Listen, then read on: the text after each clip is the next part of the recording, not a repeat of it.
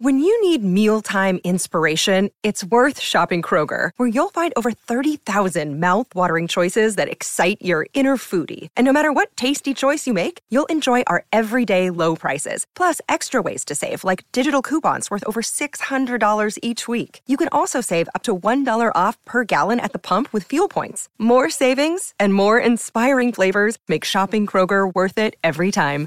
Kroger, fresh for everyone. Fuel restrictions apply. Another day is here, and you're ready for it. What to wear? Check. Breakfast, lunch, and dinner? Check. Planning for what's next and how to save for it?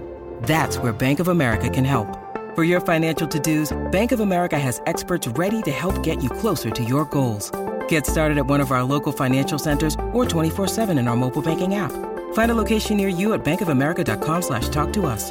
What would you like the power to do? Mobile banking requires downloading the app and is only available for select devices. Message and data rates may apply. Bank of America and a member FDIC.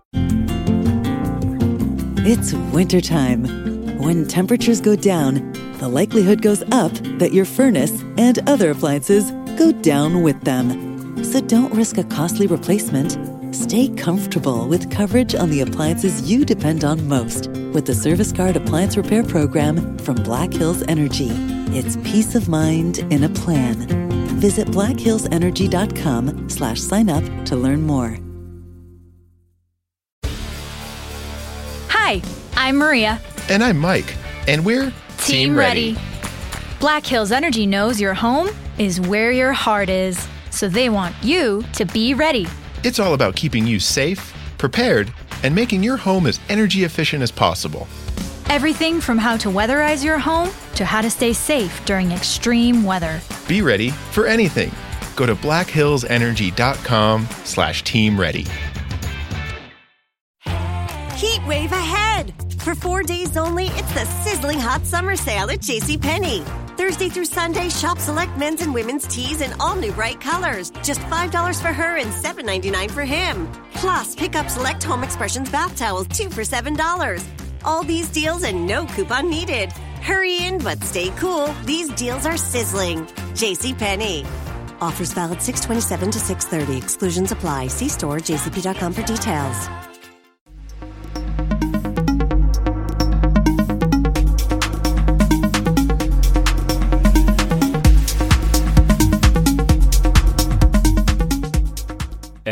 Welcome, welcome, welcome back to the MD Fantasy Football Show. As always, I'm your host, Dan Mater, bringing you the Week 15 recap, part one today. Of course, we have the waiver wire segment. We're going over the Thursday night, the Saturday games, the one o'clock games, all the injury news as well. Before we get into that, I do have to quick talk about the fact that the Week 15 preview part two was recorded, was published, but apparently never got through the hosting software. There was an error on the host server that I use to typically put out my podcasts. And I was just found out Sunday morning, actually, that it had not uh, posted for you guys to see. What happens is I have a different screen that I look at, and from my end, everything looked fine. But then I found out Sunday morning that the preview part two from a fan who asked, was asking, you know, where where's part two at? Uh, when I realized that it never actually posted correctly. By that time, I figured it was too late. I wasn't going to go through it. Just made sure the issue was taken care of uh, for this week. I know last two weeks for technical issues for the show has been kind of a problem, but I promise you, all of the kinks have been worked out at this point, and we are back on the normal schedule for this week. We got the preview, we got the Week 15 recap, part one tonight, part two tomorrow, and then on Thursday and Friday, we'll have the Week 16 preview, part one and part two as we go into everyone's championship week, whether it is do or, do or die for you week 16, or if you play in that amateur hour league where it's actually the first round of your championship two week rounds where you play in week 17 as well, like the amateurs that you are, if you are in fact doing that. I do hope that you can continue to come back and listen to this show, though, even though I continue to call you amateurs for playing in week 17. It's just my way of telling you get in a better league next year for sure. Uh, this will be the last week for the MD Fantasy Football Show on the normal schedule. For you guys who do play in week 17, I am going to still do two podcasts next week, but I'm only going to do two. Uh, will be one that will record on Tuesday. I'm hoping to have it pu- uh, published, but it is Christmas Day, so it's more likely that I will have it out to you on Wednesday, and then the preview for Week 17 I will have out to you uh, on Thursday. And that'll be it for the MD Fantasy Football Show as we will take uh, fantasy football will be done. We'll be in the playoffs, and then we'll go into March and everything like that. And I have a lot of announcements of what you can look forward to, what the MD Fantasy Show is going to be working on going into next year. Uh, this was the first season. It's been a great season. It's been a successful season for what my hopes and aspirations were for the show in the first year of doing it. You guys have been awesome. All of you fans out there who have downloaded each and every week, uh, all the time, commented, had your start sit questions. All of it has been very grateful to me on on my part that you have come to me with that. That you've listened to the show. That you have found this at least mildly entertaining. I have enjoyed doing it this year for the first year, uh, and there's a lot that I I've I have big ambitions for what I want this show to become, how I want people to be able to lean on this to go to, go to the MD Fantasy Football Show for their primary information on fantasy football moving forward and getting all the information that they need.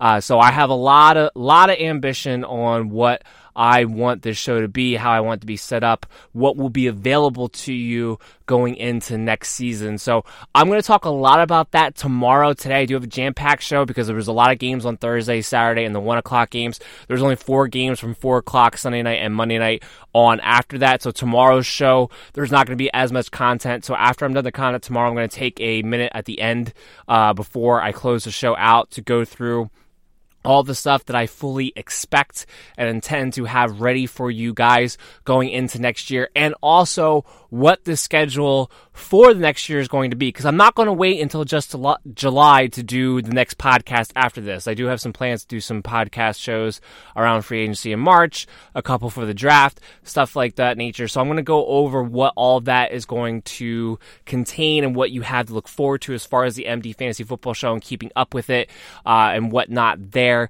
And I'm going to go over all of that tomorrow. I will post, of course, on Twitter and on Facebook at MDFF Show.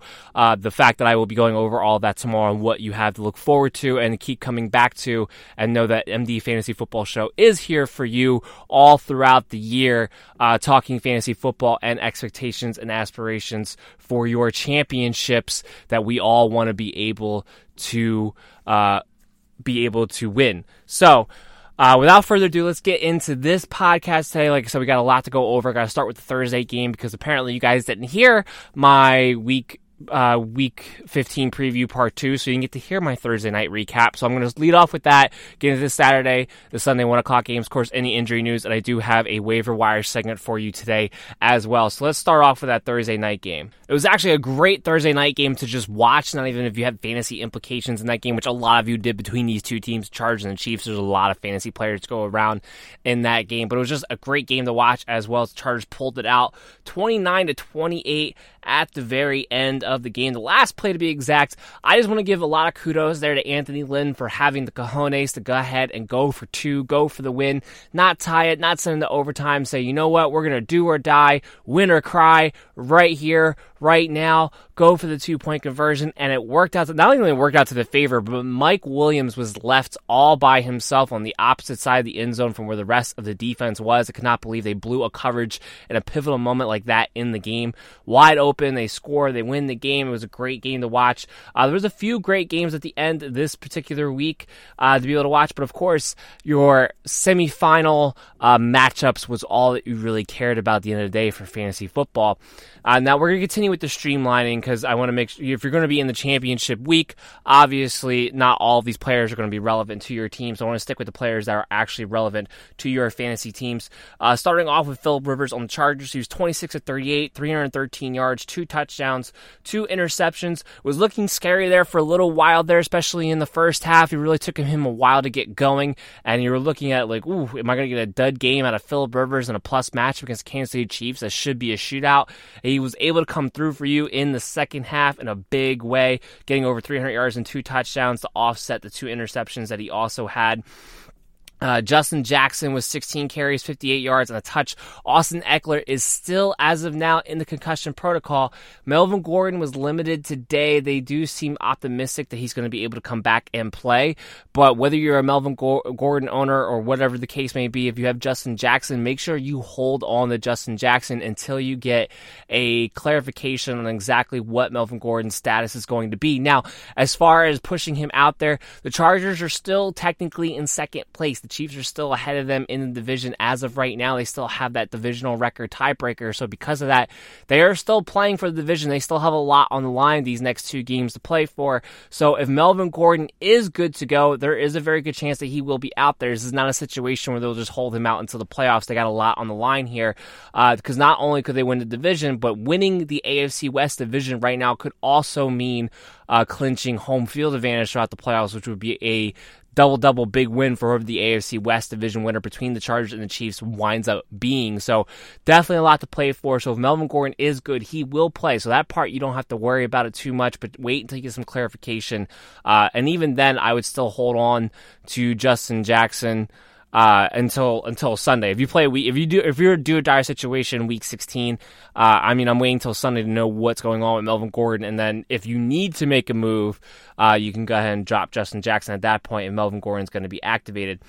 Uh, Mike Williams is the big time receiver here. Keenan Allen got hurt in this game. That's another guy you're going to have to make sure you're following me on Twitter at MDFF Show to make sure you're getting all those player up to date notifications. You're going to see exactly what his hip injury, how severe it's going to be throughout the week. Is he going to be able to come back and play?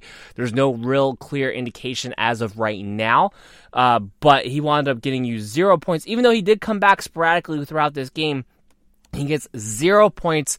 Was an absolute heartbreaker for all of you who had Keenan Allen in this matchup, and and quite frankly, as I'm saying this, realize that you know you probably didn't make it to the championship if you got zero points out of your wide receiver one. But maybe there's an off chance you did. Maybe you also had you know DeAndre Hopkins and Keenan Allen. That's quite a possibility, especially in 10 team leagues, and that was would have been enough to bail you out. That could have been a possibility. So keep your eyes on it. If you're in the championship week and you had Keenan Allen still and you're able to survive all that, uh, keep your eye on at MDFF Show Twitter notifications for those player up to eight up to date notifications uh, on the injury news there.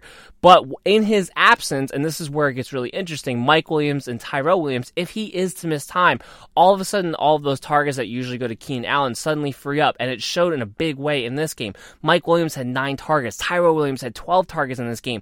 Mike Williams, seven catches, 76 yards, and two touchdowns on his nine targets, while Tyrell Williams had six catches for 71 yards and 12 targets on his 12 targets.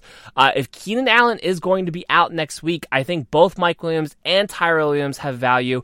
I think Mike Williams has slightly more value only because he's more of a red zone target. Tyrell Williams is still I mean he's a big guy. He's he's he's not like he's a lack of a red zone target any stretch of the means. And that's that's not what I mean here.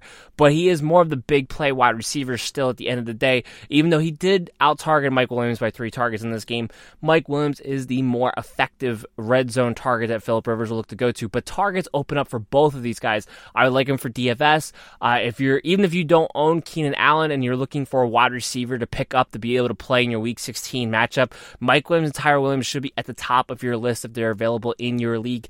Now, I did do my waiver wire segment. Neither one of them are actually available in less than 50% of leagues, which I was very surprised by because I thought I thought they would be, uh, considering they haven't really done much to this point. But I guess a lot of people picked them up over the last few weeks, so they're not actually going to be on the waiver wire segment. But if they are available in your league, check your waiver wire because Mike Williams and Tyrell Williams are both guys that warrant pickups if Keenan Allen's going to be out for another week. On the Chiefs side of the ball here, uh, Patrick Mahomes wasn't as good as you're hoping he would be, like like he has all year long. You depended on him to get to where you were, at, where you're at at this point in the playoffs. Hopefully, his subpar game compared to the rest of his game games this season. It was still it was still a decent game. It's, it wasn't enough to make you lose the, the matchup by any stretch of the means, but it might have been enough to keep you from having that big game that you needed, possibly. Uh, But if you still were able to get past the next round, you had Matt, Patrick Mahomes here, 24 of 34, 243 yards, two touchdowns, zero interceptions. Uh, Patrick Mahomes is so good. I expect him to have another one of his big games here. But the fact that 18 points was his low for the year, I think all says all you need to know about Patrick Mahomes. You're not worried about him, obviously, but just a little bit disappointing in one of the most important matchups of your year unless you made it to this week, which is championship week, which will be even more important than last week, of course. That's that's my great logic right there. Uh, Damien Williams here was the big conversation as far as the Chiefs go. 10 carries, 49 yards, did get the two rushing touchdowns, and was very good receiving the ball. Six catches, 74 yards on six targets in this game. That was really the big key where he made up for it. So over 100 yards from scrimmage with the two touchdowns. Uh, he played very well in this game. It was a little bit surprising he wasn't as efficient, even though he finished with a 4.9 average. He did get a 22 yard run on one of them. Outside of that, he was pretty inefficient when given the opportunity. And being that the Chiefs were leading this game for the most part until the fourth quarter, uh, did not feel as though they could just pound the ball and wipe the clock out there with Damien Williams. But he was effective in the passing game. We do expect it to be the case. We will see what happens with Spencer Ware. They are continuing with the story that it is just a tweak of the hamstring, which would mean he possibly could be back uh, this upcoming week. But again, at MDFF Show on Twitter for those player up to date notifications to get more information on that as the week progresses as well. Travis Kelce, seven catches, 61 yards on nine targets. Tyreek Hill was really a big disappointment in this game and probably killed a lot of people's uh, semifinal matchups here. Four catches, 46 yards on seven targets. He was definitely hobbled a bit. We kind of expected him to be after he was hurt in Sunday, coming back on a Thursday game. It's not easy to do. That heel was definitely an issue as far as uh, how fast he could open it up. I mean, he was still he still looked like the fastest player on the field, and that's just how crazy crazy athletic this guy is. But it's something definitely to be concerned about. He didn't look as sharp, wasn't as active, had to keep coming out of the game, wasn't able to play his full allotment of snaps on top of it. Remember, Sammy Watkins, if he comes back at all, will not be until the postseason. Uh, Chris Conley, though, was not a factor once again in this week. He's the type of guy where he's either going to catch a touchdown or be a bust. Not something I'm trusting in my championship week, so I'm kind of looking elsewhere. I mean, if you have Tyreek Hill, you survived the championship week, you're going to have to continue playing him, but I am a little bit worried that he is a bit banged up at the t- at right now and could wind up kind of busting out for you as a result of that injury. Other than that, though, you're pretty much going to play your guys. You're just keeping your eye on the Damien Williams and Spencer Ware for next week. Uh, two Saturday games were pretty interesting in a lot of different ways. Here we had the Texans and the Jets. That was the first Saturday game. Uh, the, the Jets played a much more competitive game than I was expecting them to. Now, this is the thing about the Texans, and then they won. They they came out, they won. They're ten and four, so there's not too many things you can you can criticize them about right now other than the fact that they're just doing a really good job of playing not to lose at the moment, which is the Patriot way, which is where Bill O'Brien comes from. Nothing to be unexpected as far as that being the overall general philosophy of their team to adapt, but it does lead to some issues like this where you play against lesser teams and they're able to be more competitive and hang around late in ball games more so than they should be able to and you don't just put teams away that's one of the side effects of happening and on the flip side you got to give jets kudos for a definitely trying hard in this one, even though they have nothing left to play for at this point. Sam Darnold played a decent game here, actually. So you give them kudos for making this a competitive game at the end of the day, uh, as well on their part. Look, Deshaun Watson probably had one of his best fantasy days that he's had in a while uh, since earlier on in this season. 22 of 28, still didn't throw the ball a ton, but was super efficient with a high completion percentage, 294 yards, two touchdowns in this game. That's something we've talked about a lot with Deshaun Watson, how he's only been throwing for like a touchdown pass a game. It's rare when he's been throwing two. So it was good to see him get two touchdown passes in this game. He needs to have more multiple touchdown games, especially if you're going to be riding him for another week next week. He did lead the team in rushing. Not that that was saying much in this matchup. Uh, he ran for 26 yards. Lamar Miller got hurt early. They tried to turn it over to Alfred Blue. He had nine carries for six yards in this game.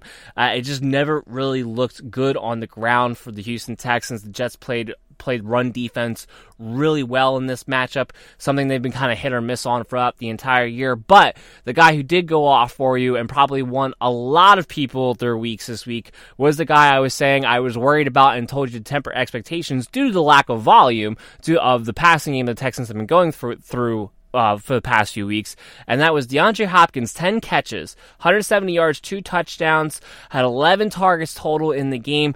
Uh, it wasn't just that he finally got the extra added volume that you've been, and you've been used to seeing DeAndre Hopkins get eight to 10 targets uh, most weeks, and that hadn't been happening on that level because the Texans just simply haven't been throwing the ball that much for that to be happening. But the other big thing for DeAndre Hopkins was that Watson was looking for him down the field. It wasn't just five yard passes. It wasn't only in the red zone. He hit him down the field. He hit him for a 40, beautiful 45 yard touchdown in this game as well to, to top it all off earlier on in the game. It was a beautiful throw and catch. Uh, Hopkins did hurt his ankle at the end of the game. He is considered day to day at this point. The MRI came back. It showed nothing too overly serious. So I do think there's a good chance that DeAndre. Lucky Land Casino asking people what's the weirdest place you've gotten lucky? Lucky? In line at the deli, I guess? Aha, in my dentist's office.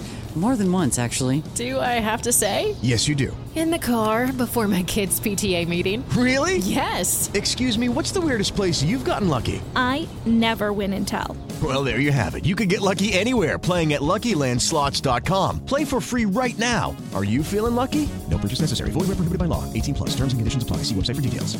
Mary redeemed a $50,000 cash prize playing Chumba Casino this year. I was only playing for fun, so winning this was a dream come true. Chumba Casino is America's number one social casino experience. It's serious fun. With over 80 casino style games to choose from, you too could win life changing amounts of cash. Be like Mary. Log on to ChumbaCasino.com and give them a whirl. That's ChumbaCasino.com. No purchase necessary. Void where prohibited by law. 18 plus. Terms and conditions apply. See website for details. The voice in the preceding commercial was not the actual voice of a winner. Hopkins will be available for you in Week 16. Remember, he's been dealing with a nagging foot injury all year long and has found a way to play. If his ankle is not a high or a mid ankle sprain or a high ankle sprain, then I would suspect that he will be able to tough it out and play again in Week 16. And Of course, he's always a wide receiver one. Uh, you know, of course, he goes off the week I say to temper expectations, but it wasn't like I wasn't telling you not to play DeAndre Hopkins at the end of the day. Just keeping in mind that maybe he wasn't as on top of the level because of the volume, but he got the volume this week, and then this is what happens on top of that. On the Jets side of the ball, like you don't care about Sam Darnold, you don't care about uh, you know, Jermaine Kearse or Chris Herndon or any of those guys. But there's two guys who you should care about. Elijah McGuire, who had 18 carries for 42 yards and a touchdown and tacked on three catches for 29 yards on four targets in this game.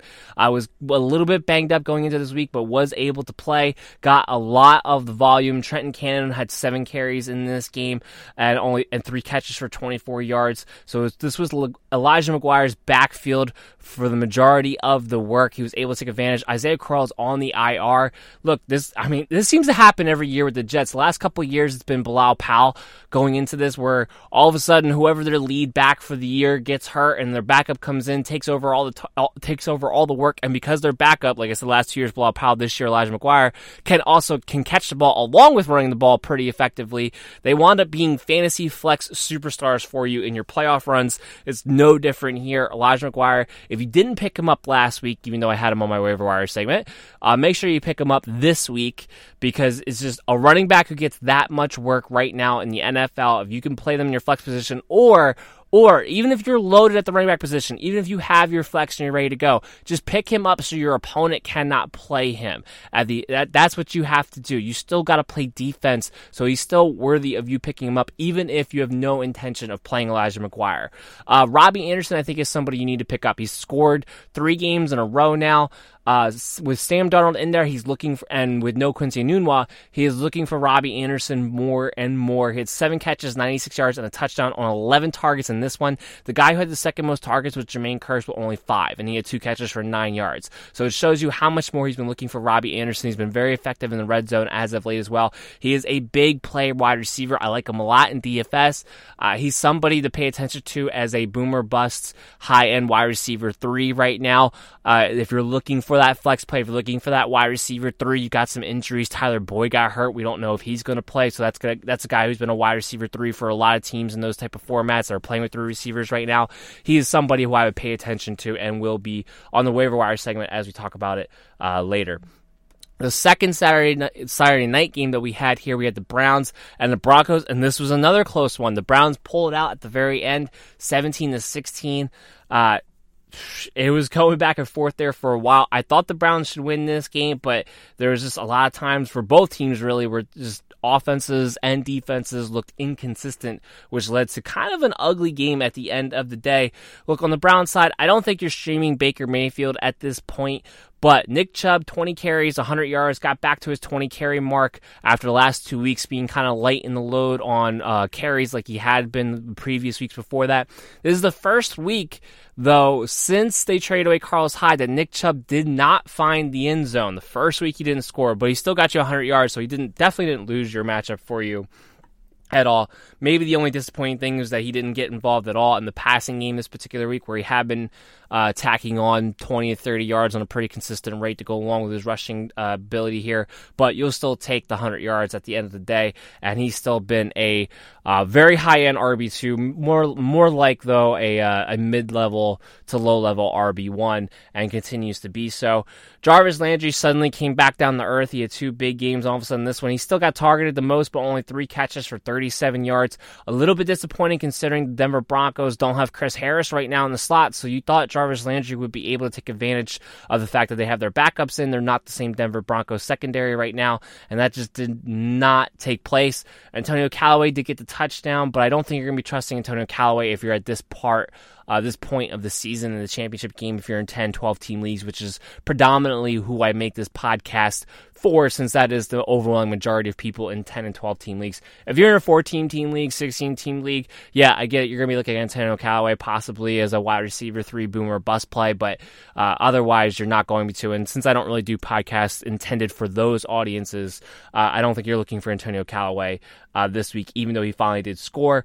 David Njoku continues to be a disappointment. Three catches, 30 yards, five targets. I'm telling you, the offense that he is in just does not feature him the same way that he was being featured in the passing game uh, earlier on the season. He's being he's being pretty much called back to block uh, more and more each week. So David Njoku, not somebody who I'm going to be trusting going into next week as well. As far as Jarvis Landry goes, we'll we'll examine it when we go over the preview on Thursday and Friday for the Browns as to what to do with Jarvis Landry, what you can cannot trust, uh, what you can expect. We'll go over all of that there, but definitely an uneasy feeling right now with Jarvis Landry, feeling so hit or miss uh, at the moment. Uh, Case Case Keenum, you're not going to be playing him on the Denver Broncos, but Philip Lindsay, a lot of people have leaned on Philip Lindsay to get him to this point in the playoffs, and he had his worst game of the year at the worst time that he could have possibly had it for you. 14 carries, 24 yards. Uh, didn't only tacked on four catches for 20 yards in the passing game on top of it.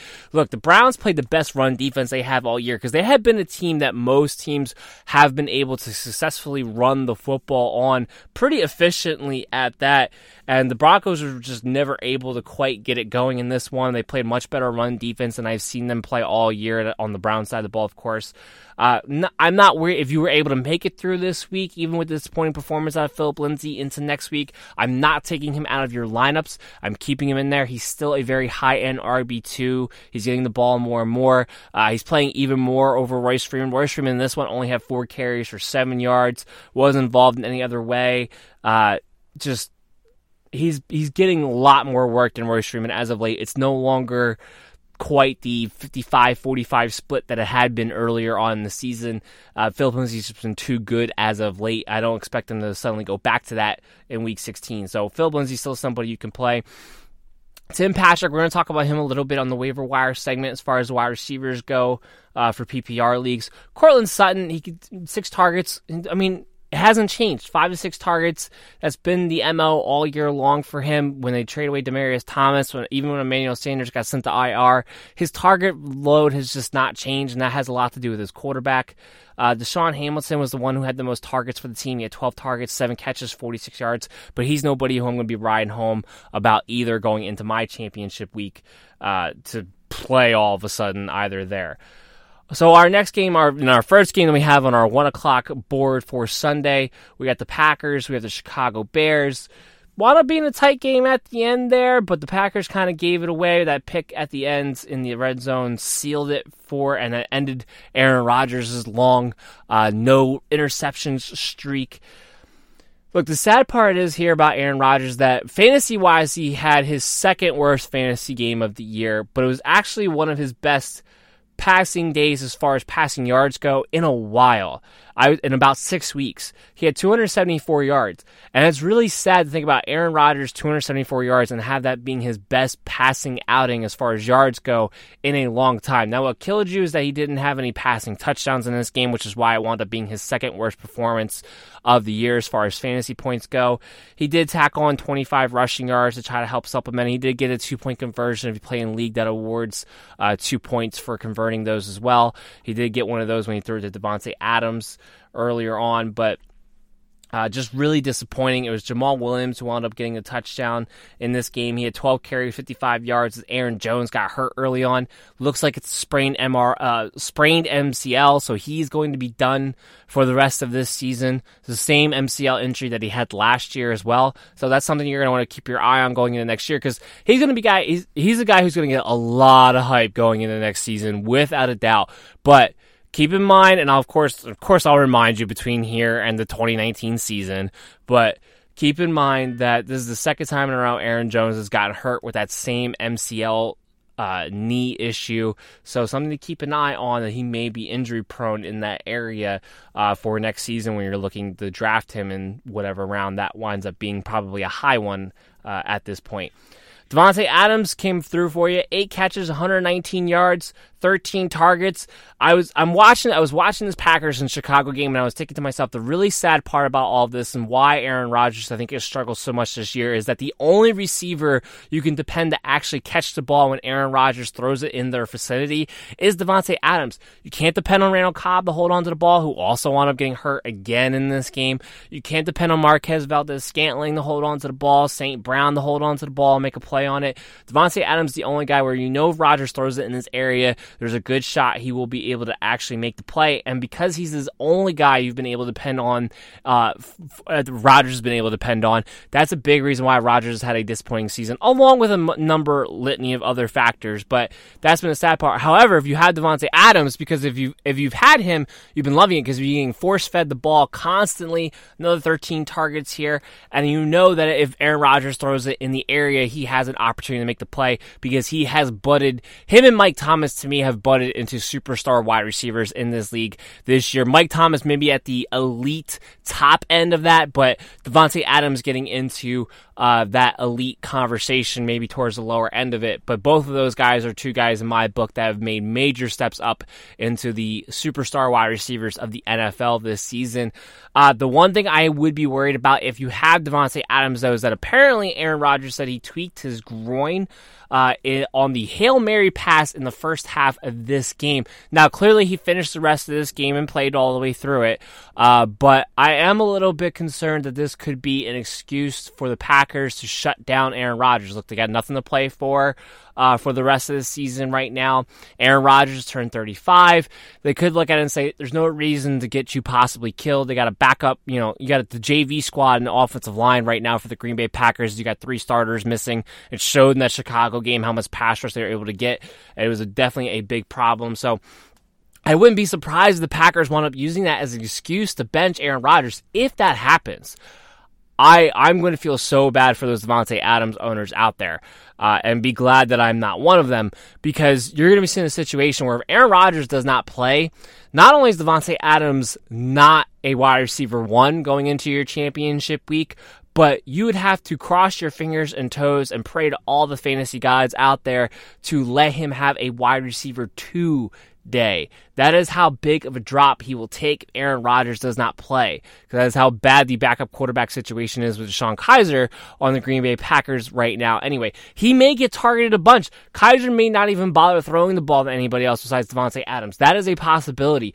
But you are going to have to sit there and hope to God that Adams just breaks one to even get wide receiver two status, quite frankly, and he would not be a wide receiver one in your championship week. So something you're definitely going to be have to be at MDFF Show on Twitter for those player up to date notifications and looking to see does Aaron Rodgers actually tough it out. He says he wants to lead the team for the last two weeks as is being the player and the competitor that he is, but I would really not be surprised if the Packers decide it's not worth it to bench him for the last couple of weeks, save him get him right for next year. He's had an injury riddled season where he's been banged up and banged around and tweaked and everything else. So I wouldn't be surprised. And if that's the case, that would really hurt your Davante Adams prospect. So if you have Adams, you're going to want to watch that all week long. Jamaal Williams, you know, he had 12 carries, 55 yards, a touchdown in this one, four catches for 42 yards. We're going to talk about him a little bit more in the waiver wire segment today as well.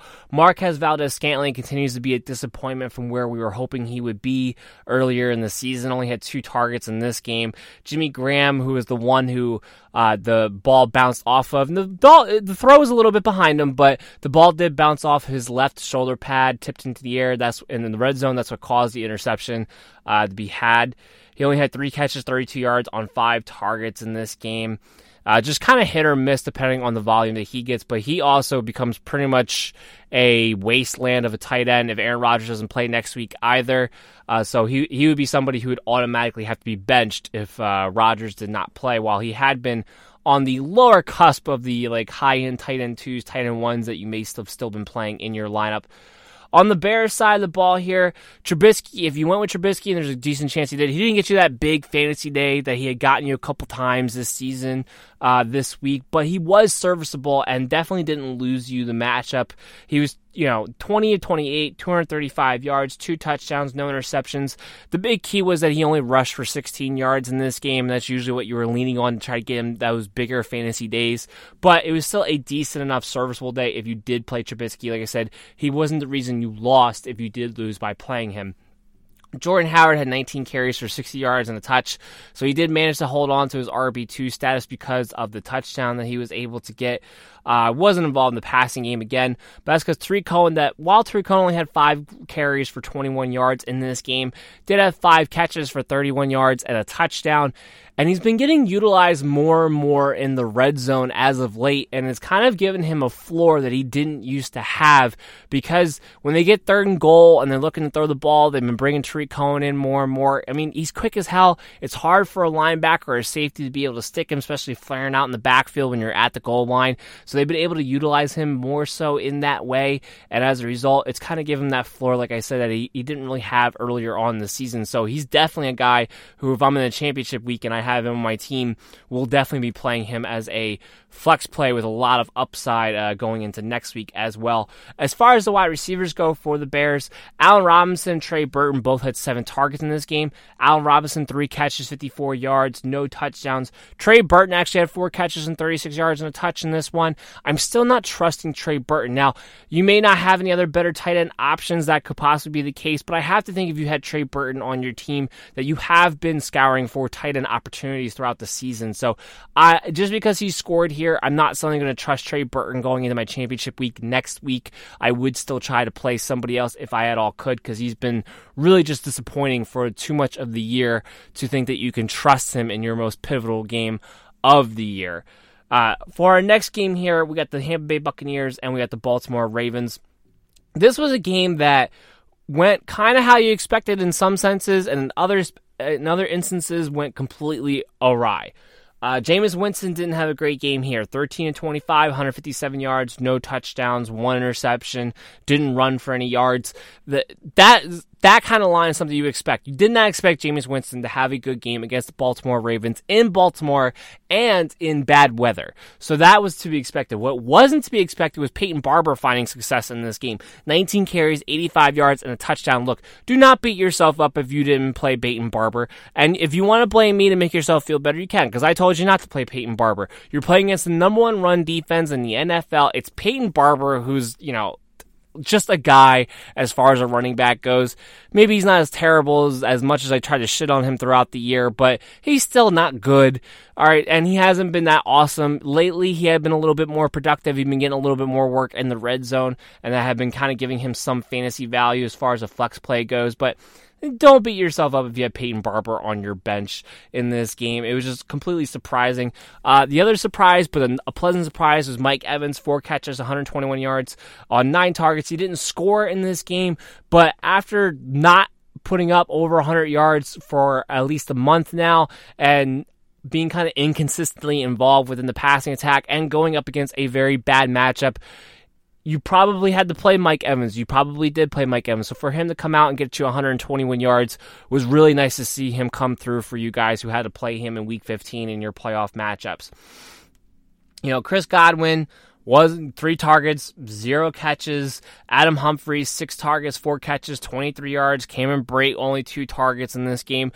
Uh, it was a bad weather game in Baltimore against the Baltimore defense. Mary redeemed a $50,000 cash prize playing Chumba Casino this year. I was only playing for fun, so winning this was a dream come true. Chumba Casino is America's number one social casino experience. It's serious fun. With over 80 casino style games to choose from, you too could win life changing amounts of cash. Be like Mary. Log on to chumbacasino.com and give them a whirl. That's chumbacasino.com. No purchase necessary, void, or prohibited by law. 18 plus. Terms and conditions apply. See website for details. The voice in the preceding commercial was not the actual voice of a winner. Like I said, as far as uh, outside of Peyton Barber and outside of Mike Evans, everything else on Tampa Bay went the way you'd expect it to, which is not much offensive production at the end of the day. I expect them to have a better week next week if you were able to survive it. I do think Adam Humphries, Chris Godwin continue to be wide receiver three plays. I do believe Cameron Brate is a low end tight end one play going into next week. So we'll talk about that in the preview matchup, but uh, the analysis on them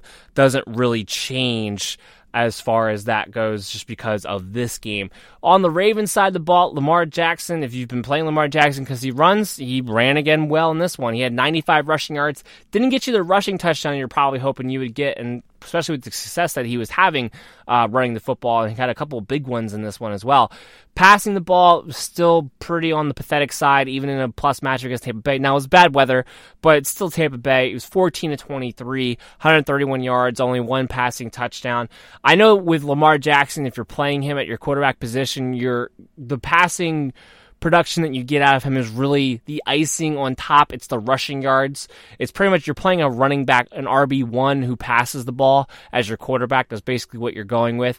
So it, eh, that's what gets you your serviceable game. And then whatever he can give you passing wise is just, you know, cherry on the top. I get that part, but just something you want to see him improve upon, especially since it looks like he's going to be the starting quarterback for the rest of the year for this team, not just this year, but now moving forward as they did draft him in the first round to be the future franchise guy. Gus Edwards got back on track here. Now, my analysis wasn't wrong. I just said I didn't want to trust Gus Edwards because I wasn't sure how much work Kenneth Dixon was going to steal from him. Now, Gus Edwards wound up having 19 carries for 104 yards and a touchdown, but Kenneth Dixon still had 11 carries in this game. So there was a significant amount of work that went to Kenneth Dixon, but I didn't expect them to rush for a total of 49 times as a team in this game.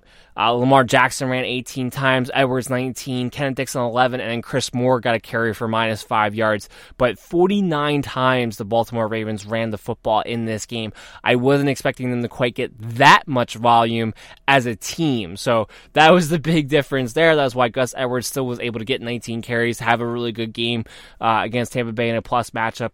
Kenneth Dixon still had a good amount of work, but wasn't as productive as he was a week ago when he got those touchdown runs on top of it. So, you know, one of those things you just take with it. Uh, if you played Gus Edwards and ignored me, great for you. If you did it, I wouldn't feel bad about it, quite frankly, because at the end of the day, he still did lose quite a bit of work. It just, there's so much work to go around in this particular matchup. Receivers go, you're not going to play any of the receivers of the Ravens. I mean, Snead had an okay game, five catches, 58 yards on six targets, but other than that, nobody else really had any kind of a day that you would ride home about and so, and you're not playing any of the Ravens wide receivers with Lamar Jackson under center in your fantasy playoffs anyway. Our next game up here, and then we'll get into the waiver wire segment before we finish up the rest of the uh, week 15 recap part one, was the Colts and the Cowboys. Uh, I can't believe the Cowboys were shut out in this game, especially from a Colts defense. I know they're in Indianapolis, but the Cowboys have been so hot as of late. I figured Elliott should have some success, and he was successful for the most part. 18 carries, 87 yards, 4.8 yards a carry, seven catches, 41 yards. So he's he still had over 100 yards from scrimmage, like he has pretty much every single week with the amount of touches he's been getting. The difference was in this game, he didn't wind up scoring. He did have a fumble on top of it as well, so a little bit disappointing in those senses, but still got you a good game at the end of the day. Dak Prescott was really the reason why the Cowboys struggled as a team in this game. Is I this is a game where I thought Prescott would be stream worthy. I thought they'd be able to throw the ball pretty effectively, run the ball pretty effectively. I thought it was a game where they'd be able to go back and forth with the Colts to some degree. Uh, and none of that came to fruition, and he was a terrible play. And if you did stream him, he probably lost you your week. 24 of 39, 206 yards, zero touchdowns, one interception. I do think that the Cowboys will get back on track going into next week. Uh, that this was one of those just one of those games in the NFL. It just happens sometimes. Uh, but something I'm not going to ride home about, but does give you the idea that if they're not throwing the ball well, because Prescott does not just take off and run, even though he has the capability of doing so, it can make can set you up for the floor just falling out from under him uh, when it comes to fantasy football as you can imagine, because he didn't throw the ball well, none of the receivers really had a great game either. Amari Cooper, who I think is the only receiver who you'd actually be playing at this point in your season in the fantasy playoffs, uh, only had seven targets, four catches, 32 yards. He didn't have a touchdown in this one. Granny's coming off of a big week. You weren't going to expect that kind of a week, but from only have four catches and 32 yards in a game that they were trailing every step of the way, clearly, because they got shut out. Uh, it was really quite disappointing, and it wasn't. While the Colts defense has played pretty well at times throughout this season, it wasn't a matchup that should have completely shut them out. So definitely disappointing to see.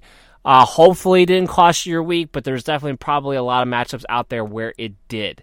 On the Colts side of the ball, Andrew Luck wasn't great. 16 to 27, 192 yards, no touchdowns, didn't have a pick, only rushed for 20 yards on top of it. So if you played Andrew Luck and been depending on him, you knew this was a tough matchup against the Dallas Cowboys, but he didn't come through for you either. It was Marlon Mack was the name of the day, and I couldn't believe it because Cowboys have been really good against the run, especially as of late. But Marlon Mack, 27 carries, 139 yards, two touchdowns, after he has essentially disappeared uh, since those first two weeks when he came back off of his injury and really hasn't been much of a factor as far as fantasy wise goes uh, in a while. Has had a couple games where he's scored here and there, but hasn't really had a game where he's gone over 100 yards or exploded. And this didn't think this would be the matchup where we'd see him do it. But man, did he come through in a big way, looking like a guy who wants to make a case to be the starting running back for the Colts next year. I think that's what. I mean, I really think that was a big part of his motivation going into this season going into this game, excuse me, for next season. Uh, but just a big game out of Marlon Mack in this one. He's definitely a RB2, very high end flex play if you have Marlon Mack playing in your championship week. T.Y. Hilton, five catches, 85 yards on eight targets. Look, uh, is that a huge game? Definitely a decent game. Definitely didn't lose you the week. And the amazing thing about T.Y. Hilton is he's barely practiced the last two weeks and yet goes out there in the game and looks as sharp and as explosive as ever, even though you know he's in pain, you know he's banged up. Uh, you continue to play T.Y. Hilton as a wide receiver too with huge upside going into next week as well. And Eric Ebron was a very disappointing game. Look, three targets, one catch, eight yards, but it also goes hand in hand with Andrew Luck not playing very well. Typically speaking, he's going to have a better game than that. Andrew Luck's going to find him in the red zone more than that. He took a big lick in this game, but he was okay. Uh, Eric Ebron is still a top five tight end play if you have him and are in the championship week going into this week uh, as well. All right, so before we get into the rest of the games, the rest of the one o'clock games from week 15, let's go ahead and hit that quick waiver wire segment. It's not a very typically long one as I make sure you got players who could actually impact championship teams, but do have some key names for you that we can go over here. Steals on the wire. All right, for the first po- player on the waiver wire list, I start off with a guy that I don't know how much you're going to trust playing him, but there is a situation in which he could wind up getting all of the work due to injury. Uh, and that would be Alfred Blue. He's only owned in 4% of leagues, so he is widely available for most of you out there. And there's a couple of reasons why I have him on there. Look, Alfred Blue isn't a typically, you know, prolific player, an exciting player. He's not going to be a guy you're going to sit there and be like, ooh, got to plug him in my championship starting lineup and feel like I got a win- an ace in the hole, a diamond in the rough who's going to take me over the promised land. But a couple things. He could get a lot of the work because Lamar Miller, there's a decent chance he does not play this week. They have talked about possibly activating D'Onta Foreman, but we'll see if that really winds up being the case. They've been talking about activating D'Onta Foreman for a while, and that has not been the case because he hasn't quite been healthy enough to do so. So there is a chance when it's Alfred Blue could just be the featured guy. Now, that, that he's still not a great player. It doesn't mean he's going to be uh, overly efficient and anything like that. But you play the matchup, and we'll talk about that on Thursday and Friday. But the other big thing of why you want to pick him up is to block your opponent because even if maybe you don't feel totally sold on playing Alfred Blue, or if you have a lot of options at running back and have flex already, you don't need to play Alfred Blue, I would still rather pick him up and block my opponent from being able to pick up a running back who may get all of the work in an NFL game. We know what can happen from that. We saw Elijah McGuire be uh, definitely a factor for teams' uh, fantasy last week because he got a lot of the work. So, Uh, that's what I would look at with Alfred Blue here. Like I said, he is very widely available as well.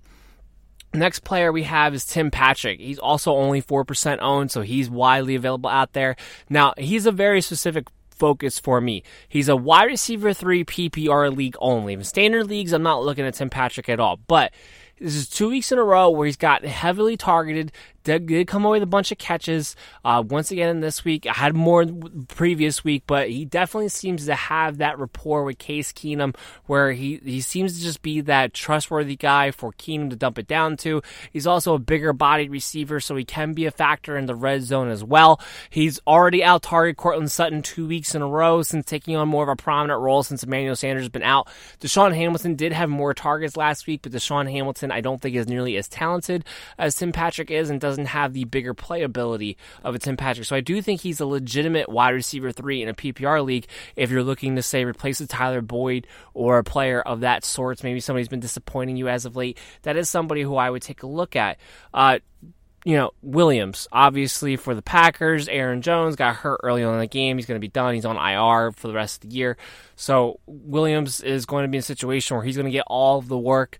Um, you know, there's not Ty Montgomery to take away like there was earlier on the season, those first two games to take, to take away some of the work. He's going to be involved in passing downs, rushing the ball. Now, what his his expectations as far as the ceiling could be will be definitely hindered on whether Aaron Rodgers is going to play, but that goes for every Green Bay Packer involved coming up in this week, whether he plays or not.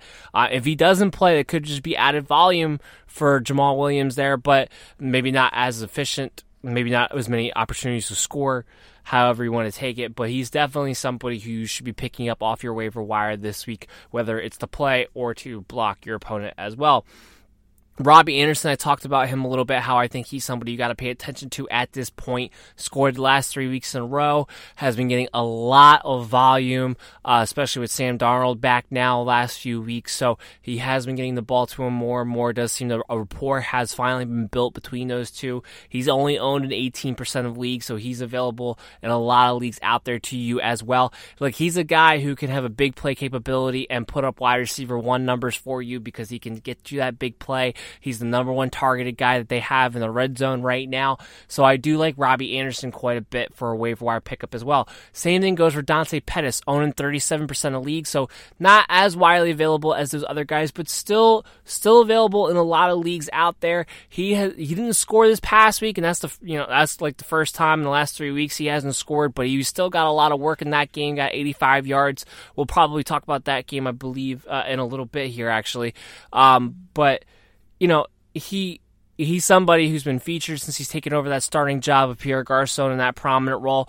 Uh, you know, Marquise Goodwin was nowhere to be found in that game, so you know Dante Pettis seems to be the guy with Nick Mullens in there going into next week. He's somebody who I take a look at too, and Elijah McGuire only owned in 33% of leagues. That means he's still widely available out there as well. I can't really believe it, but you saw what he was able to do when he was able to get the majority of the work. It just, he's going to put up numbers. He has a safe floor. He's got a good chance to score because he catches the ball and he has some breakaway ability. He can have a big play.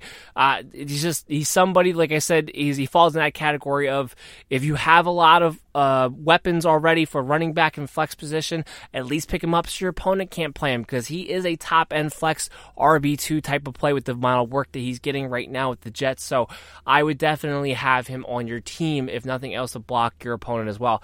That's it for my waiver wire segment. There's other guys who have some value who are less than 50% owned, but those are the guys I do think have a legitimate shot of impacting your fantasy championship matchup, whether it's you picking them up, whether it's your opponent possibly getting their hands on them, whatever the case may be. But those are guys I think will impact uh, championship teams this week, or at least have the opportunity to do so. So that's why I picked out those names for the waiver wire segment and left the other ones uh, off the list. So now we wrap that up. Let's go ahead and get into our next game.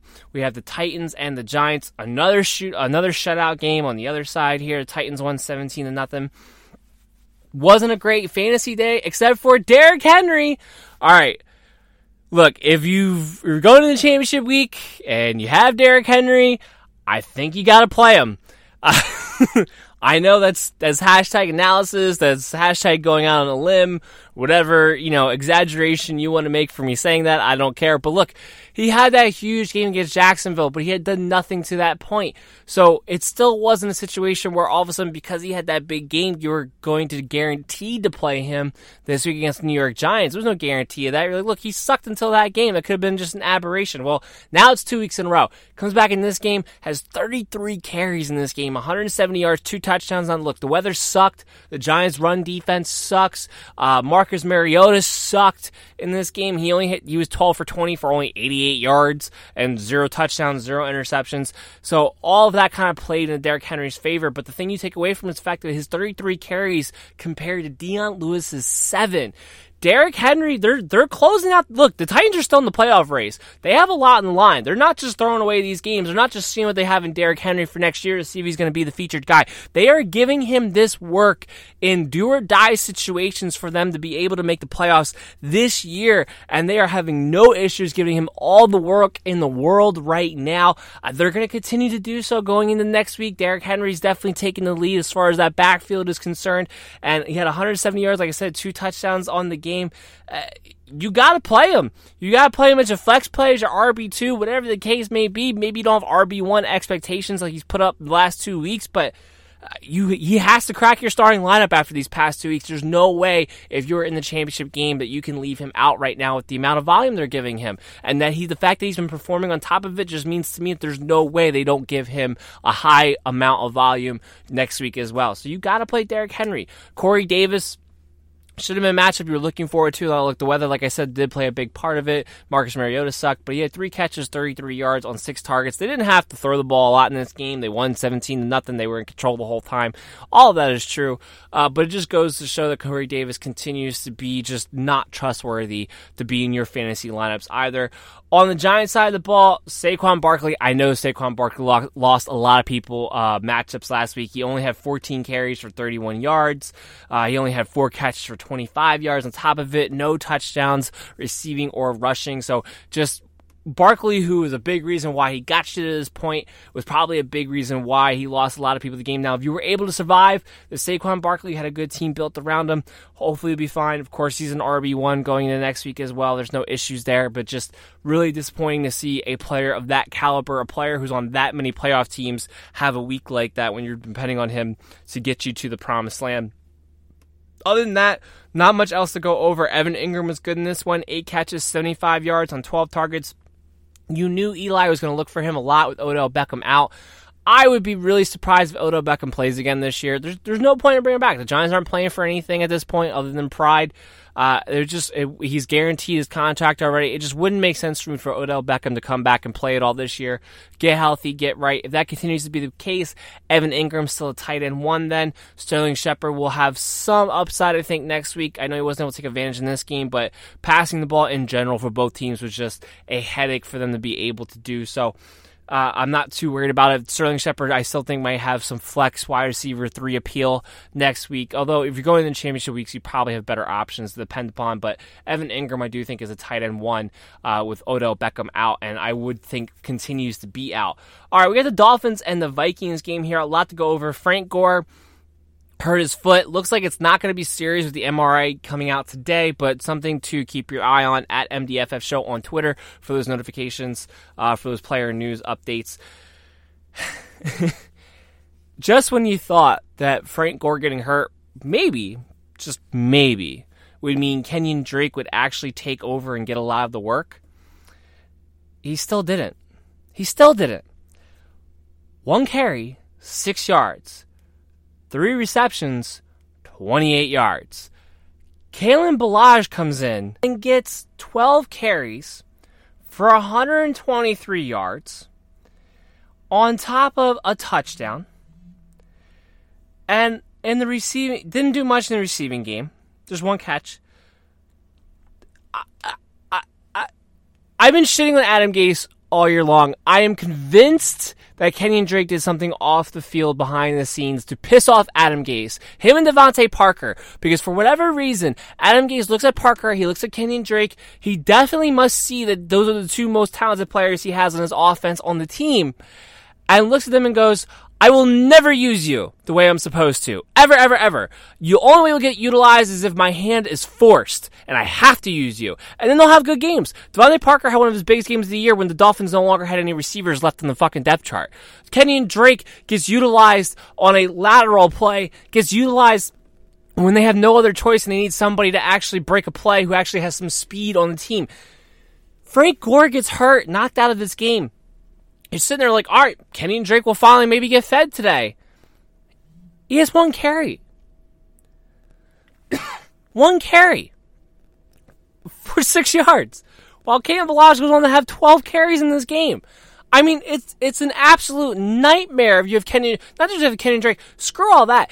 Adam Gase is a moron, and I can't stand it because the Miami Dolphins are seven and seven right now, and there's no way he gets fired because they're seven and seven because they're actually still technically in this AFC shit show of a wild card race right now. I mean, it's just it's asinine on every sense of the word, on every level. It's I. I I, I, seriously at a point I just I lose I lose the ability to even come up with adjectives to describe Adam Gase in a negative way because that is just how outstandingly ridiculous this is. That Kenyon Drake would still not get work with Frank Gore out and comes out later on after the game and says that it doesn't even have anything to do with his shoulder injury as to why he didn't get carries. I don't nothing. I got nothing for you. I don't know. Kalen Ballage, you pick up I don't know.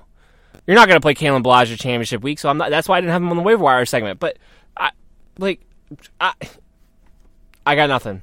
I got nothing for you. I don't know what to tell you when it comes to Adam Gase and Kenyon Drake. I don't know why an uber talented player like that has to pretty much get on his knees and beg to be played in the football game. Got got nothing for you. Receiving wise, who cares? You're not playing any of the Dolphins wide receivers. So on the Viking side of the ball, however, now, I can't imagine you're on a team that actually made it to the championship round if you had Dalvin Cook. But I will say this if you made it to the semifinals and you had Dalvin Cook and you played him, he probably did just get you to the championship game. 19 carries, 136 yards, two touchdowns. On top of that, Latavius Murray actually had 15 carries. He only had four less carries for 68 yards. He also had a touchdown. Cook got involved, not really in the past game. One catch, 27 yards, two targets. That was it. You still to see him get more involved there. But a week after firing John DeFilippo, which I was very happy about. If you listened to last week's recap, you already know that. And what we what we figured from him getting fired, what was going, what were the Vikings going to do this week? They were going to run the football. What happens when you actually commit to the run? Oh, Dalvin Cook's really fucking good. That's what happens. He's explosive. He can make plays. He breaks big ones for you. He had 26 yards in this game. He was gashing the Dolphins left and right. That's why he had 19 carries for 136 yards and two touchdowns. Back to his RB1 status that he was last year when he was getting featured under the Pat Shurmur offense. Back when they had a terrible offensive line last year, terrible offensive line this year, but all of a sudden they could block and may open up all these running lanes. Why? Because they actually committed to the running game. They didn't run it out of shotgun every freaking time like they were with John John DeFilippo, when they actually did run the football, it had to be a shotgun zone read on the inside. No, they lined up under center. They had different types of runs, and they took it to the Dolphins and dominated this game. They're up 21 to nothing in the first quarter. They dominated completely in this game. They let their defense do the work. Their offense controlled the ball. This is the formula for the Minnesota Vikings, and I'm telling you right now, even though this doesn't have anything fantasy relevancy to do, I'm telling you right now, the Minnesota Vikings are headed on the right path to being the team to beat in the NFC. They're not going to win the division. They're too far far. They're not going to get divisional round. I should say they're too far out of it. They're not going to get home field. But they are a team that could go into New Orleans, that could go into the Rams and win that game the way they're constituted and playing right now. They are trending in that direction. That is a team I am not going to want to see. And when they start running the football more, and Kirk Cousins can actually play action pass off of that more and be effective that way, you're going to see a much different Kirk Cousins than you've seen the past few weeks and really all season with John DeFilippo as well.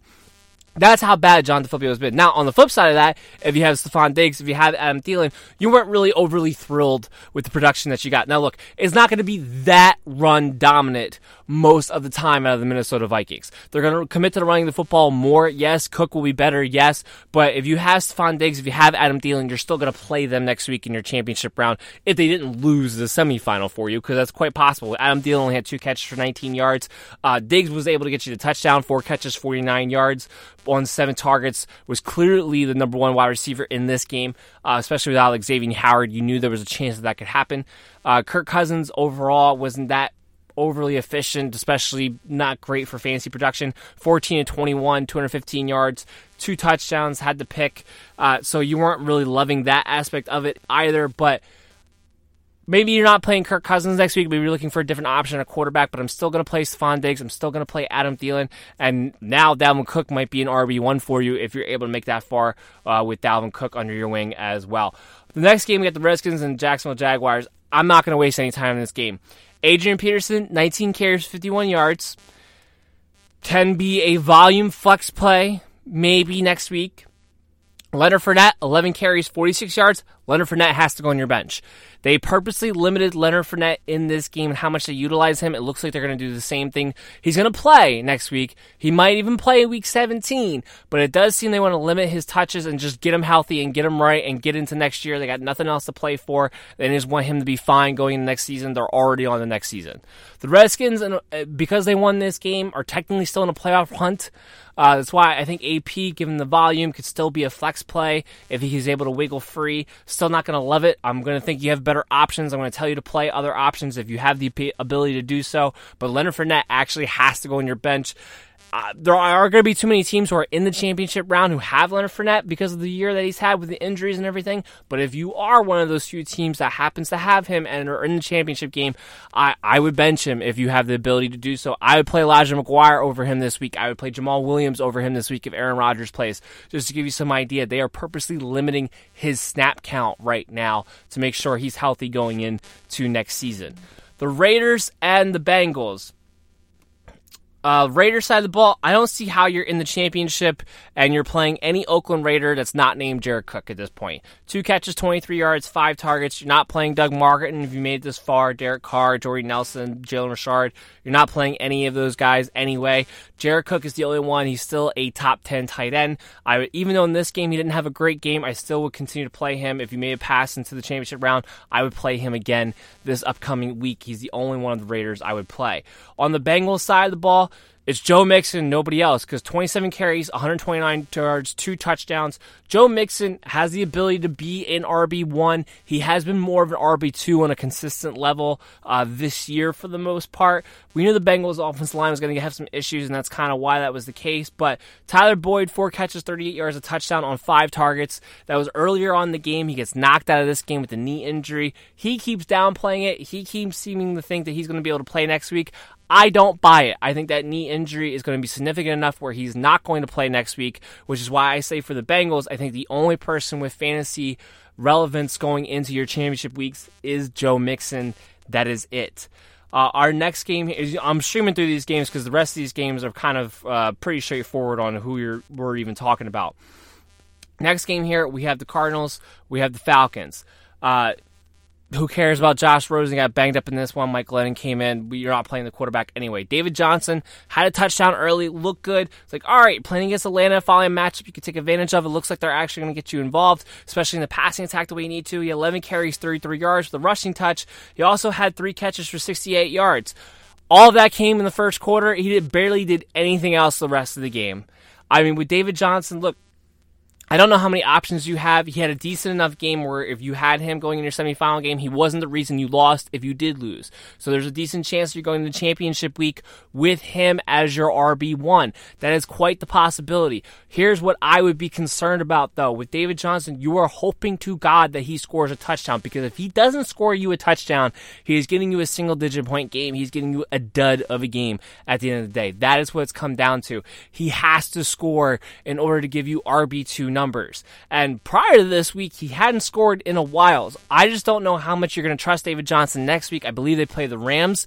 Uh, the Rams are going to be looking to get right. That could very easily be another blowout where he doesn't get to play much in the fourth quarter as a result. Like he didn't get to play much in the fourth quarter in this game either, as they turned the ball over to Chase, Chase Edmonds because there's just no reason to get David Johnson killed at this point. So I I might toy with benching David Johnson depending upon what options you have available to you, of course. But that's something that I would not be out of the question, and I'm curious to see what kind of start sit questions I have involving David Johnson this week. Larry Fitzgerald, seven catches, 82 yards, eight targets. He continues to be a guy who I think has value in PPR leagues only. Uh, not really in standard leagues. He's too much of a touchdown or bust in standard leagues, but in PPR leagues, because of the volume that he's been getting as of late, he does have a solid floor that you can latch onto. But I don't really love his matchup against the Rams next week uh, either. On the Falcons side of the ball, Here's something I want you to keep in mind. Look, Matt Ryan, you're going to continue to play him. Didn't have a huge game in this one, but was solid 22, 36, 231 yards, two touchdowns. But if you have Matt Ryan, you're going to continue to play Matt Ryan next week. Tevin Coleman is really what I want to talk about in this game. He had a huge week 11 carries, 145 yards, a touchdown. Uh, Ito Smith had nine carries in this one. He winds up getting hurt, knocked out of the game, then and he's already put on the IR. So there's officially no more running backs to take away touches from Tevin Coleman. So for the first time, and even though we thought this was going to happen when Devonta Freeman got hurt, but now they don't have any more running backs that are worthy of taking away touches from Tevin Coleman next week. So for the first time, we should see Tevin Coleman be unhindered as far as his workload. But this is what I want you to pay attention to. He had a huge game this week, but he still only had 11 carries. Still only had 11 carries. Still only 11 full touches because he didn't get a catch in this game either. He had one target. That was it. He had no catches. Uh, while I expect him to be a little bit more involved in the passing game with Ito Smith out of the out of the works because he'll be in more now on third down work as well. Um, 11 carries. 11 carries. So he's not suddenly somebody who had been pretty much dead to you on your bench and all of a sudden popped off a huge game against a bad run defense in the Arizona Cardinals.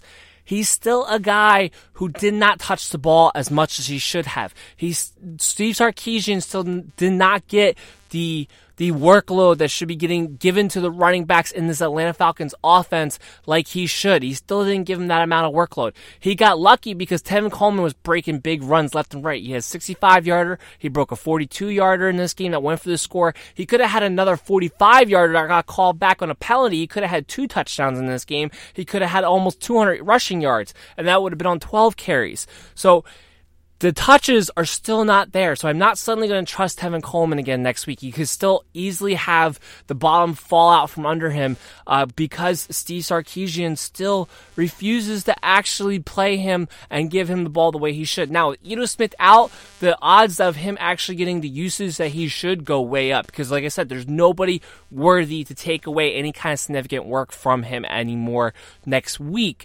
But still only had 11 carries in this game. Uh, Ito Smith was knocked out uh, about the third quarter in this game as well. So he still didn't have a ton of work after that in a game that they were leading by a bunch, should have been running the clock out, and still didn't. So that is where I'm saying I have some fears if you think you can suddenly trust Tevin Coleman going into next week.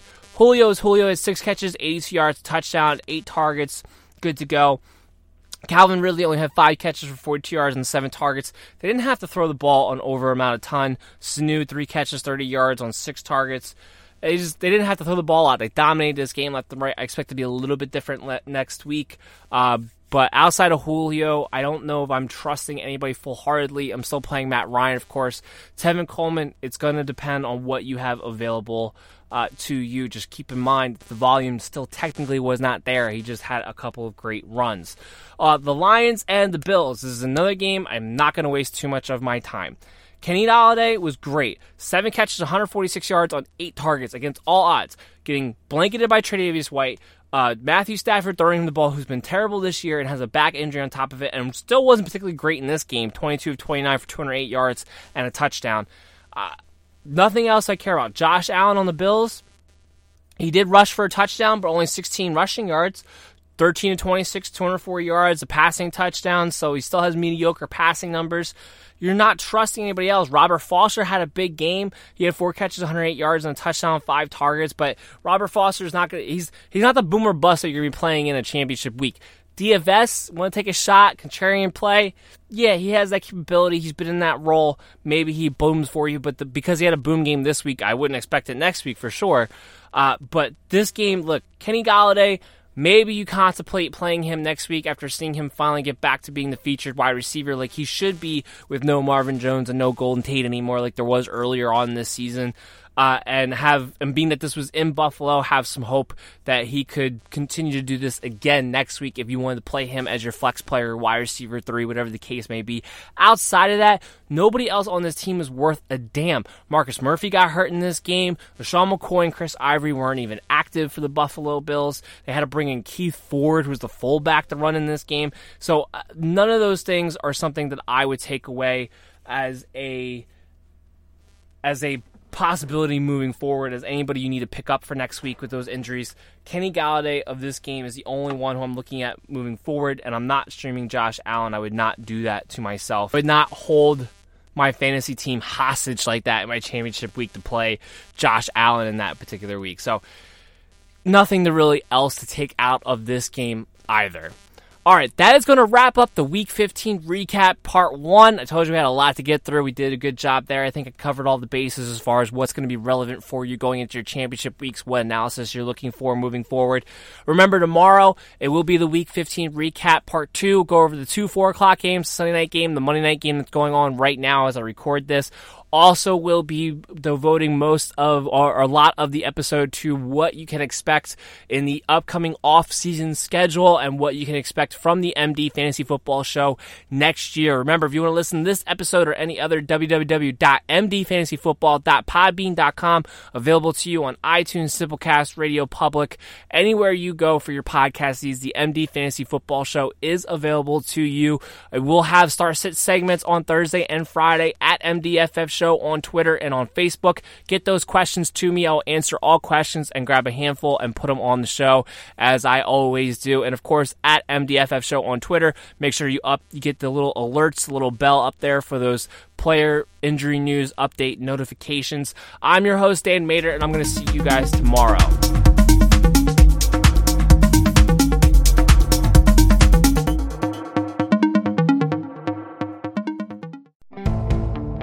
Now's the time to find your color, your paint, and everything to get started during red, white, and blue savings at the Home Depot. Transforming your room is easier than ever. With the best deals online and in store, you can confidently select your color and the tools for your next paint project. Get a colorful new experience and the right paint for the right price. Save $10 on one gallon and $40 off three and five gallons for a limited time only at the Home Depot. More saving, more doing. Limit 25 gallons per household. See store for details. Get enhanced security for your Wi Fi network with Xfinity XFi. If it's connected, it's protected. That's simple, easy, awesome. Go online, call 1 800 Xfinity, or visit today. Restrictions apply. Mary redeemed a $50,000 cash prize playing Chumba Casino this year. I was only playing for fun, so winning this was a dream come true. Chumba Casino is America's number one social casino experience. It's serious fun. With over 80 casino style games to choose from, you too could win life changing amounts of cash. Be like Mary. Log on to chumbacasino.com and give them a whirl. That's chumbacasino.com. No purchase necessary, void, or prohibited by law. 18 plus. Terms and conditions apply. See website for details. The voice in the preceding commercial was not the actual voice of a winner.